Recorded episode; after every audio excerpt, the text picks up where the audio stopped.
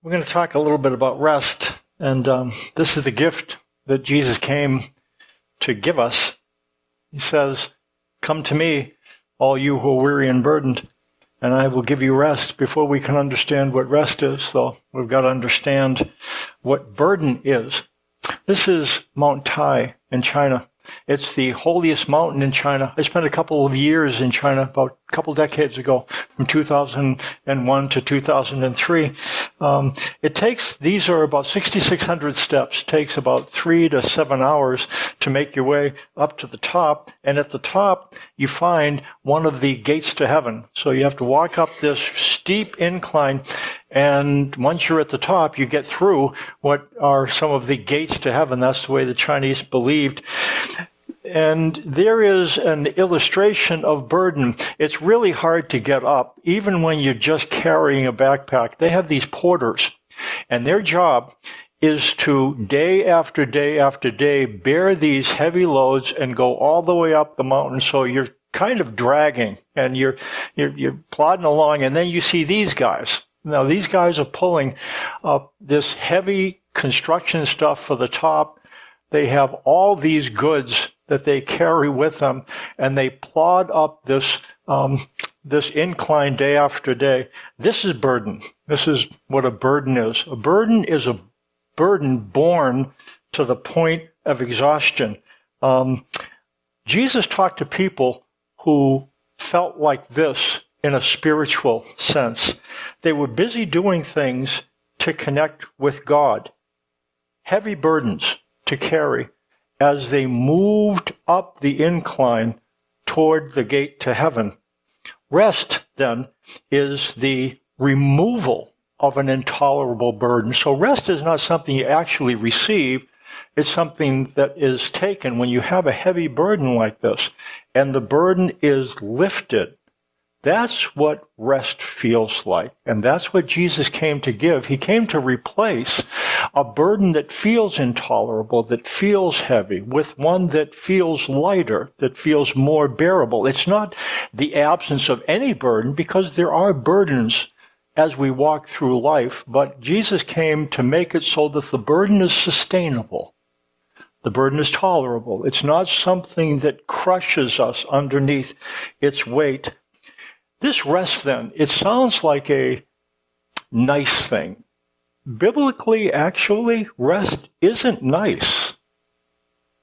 It's necessary. This verse, it says, Let us therefore strive to enter that rest, so that no one may fall by the same sort of disobedience.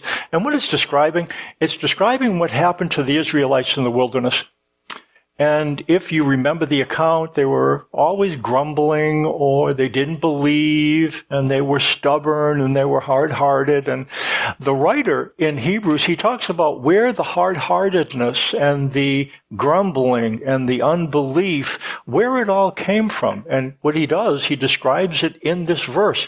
He says, Let us therefore strive to enter that rest so that no one may fall by the same sort of disobedience. Why did the Israelites struggle in the wilderness? You know what this verse indicates? They never really learned how to enter God's rest. And because they didn't learn to enter rest, that was the reason for the hard heartedness because they never learned to enter God's rest. That was the reason for the grumbling. That was the reason for the unbelief. That was the reason that they didn't make it to where God wanted them to be. They didn't learn to enter God's rest. And so what I say then, rest is not a nice thing. It's a necessary thing. Without rest, without learning to rest, and none of us ever master it, but to the degree we figure out how to enter God's rest, we will be able to be responsive to God. To the degree we don't, we will find ourselves being non responsive to God. Rest is what allows us to be responsive to God. How do we receive it? What do we have to do to receive rest? It would seem like an easy thing, but it's actually pretty challenging. It might be simple. I'm going to read something in your worship folder. There's an article um, wrote an article about this when I did this, uh, some thoughts about Hebrews. If you want to read along, I'm just going to read it. And if you want to read along, um, it'll talk about some things that will help maybe to, to start to give us a sense for how in the world do we enter God's rest. But it says from the base for grace, Jesus said that his yoke is easy and his burden is light. Apparently, the Christian life is supposed to make our load lighter. If it's making our burden heavier, what are we doing wrong? It says, Therefore, since the promise of entering his rest still stands, let us be careful that none of you be found to have fallen short of it. For we also have had the gospel preached to us just as they did. But the message they heard was of no value to them, because those who heard did not combine it with faith. Now, we who have believed enter that rest. God wants for us to experience rest. This sounds good, doesn't it? whether it comes in the form of crawling into bed after a long day or taking time off from work, we like rest. Strangely enough, God has a hard time giving rest away. Even though the promise of entering his rest still stands, there is the real possibility that we could be found to have fallen short of it. What prevents us from receiving the rest God offers to us?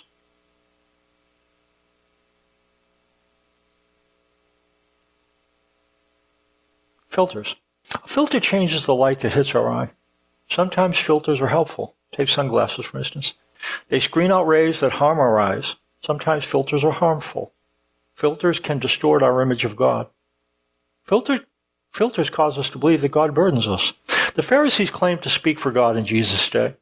When they looked at God, they filtered out God's compassion. They believed God placed heavy obligations on humans and rewarded those who managed the heaviest load.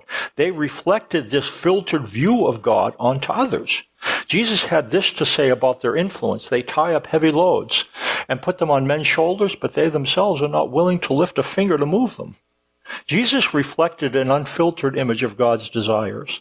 He offered a restful alternative to the heavy loads the Pharisees were placing on people. Come to me, all you who are weary and burdened, and I will give you rest. Take my yoke upon you and learn from me. For I am gentle and humble in heart, and you will find rest for your souls. For my yoke is easy, my burden is light. Rest is relief from having to bear a heavy burden. When God offers rest to us, He offers to take something from us something that is heavy, something that makes us weary. The result of having this burden removed is called rest. Filters also cause us to believe that God abandons us.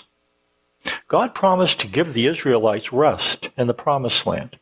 Sadly, the message they heard was of no value to them.